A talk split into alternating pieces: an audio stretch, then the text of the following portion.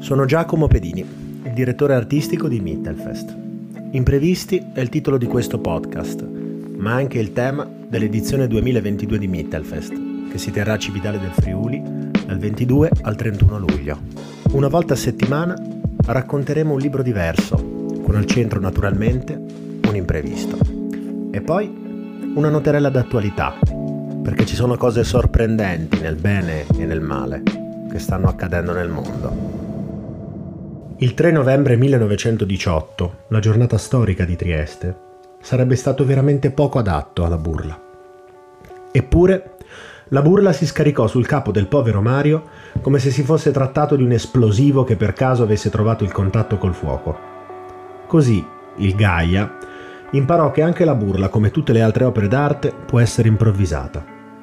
Non credeva al suo successo e si preparava ad annullarla dopo di essersene servito a manifestare il suo disprezzo a quel presuntuoso. E poi invece Mario abboccò, tanto bene che a liberarlo sarebbe costato uno sforzo grande.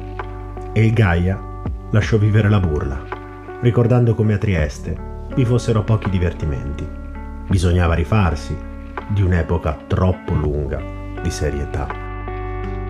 Una burla riuscita è un racconto di Italo Svevo del 1926 protagonista è Mario Samigli, un impiegato che accarezza da anni il sogno di vedere successo letterario grazie a un suo vecchio romanzo, Una giovinezza, che ha pubblicato a sue spese e che quasi nessuno ha comprato. Mario Samigli ha passato tutta la vita nella speranza proprio di un imprevisto, di una sorpresa che riconoscesse all'improvviso il suo talento letterario. È qui che si è inserita la burla esplosiva e micidiale di Enrico Gaia, suo amico.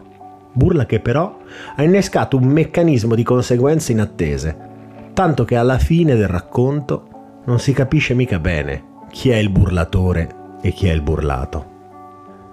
Già, perché un conto sono gli intenti di Enrico Gaia, ma un conto è il mondo in cui Gaia stesso e i Samigli stanno vivendo.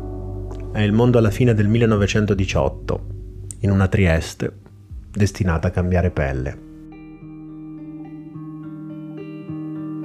Noterelle d'attualità. Anche ai paesi non conviene non pagare le multe. Pare infatti che la Polonia per la prima volta nella storia dell'Unione Europea si sia rifiutata di pagare una multa combinatagli dalla Corte di Giustizia Europea.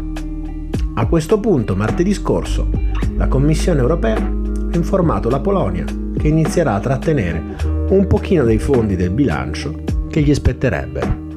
Insomma, alla fine della fiera che sia eccesso di velocità o una questione di più alto rango, le multe tocca pagarle.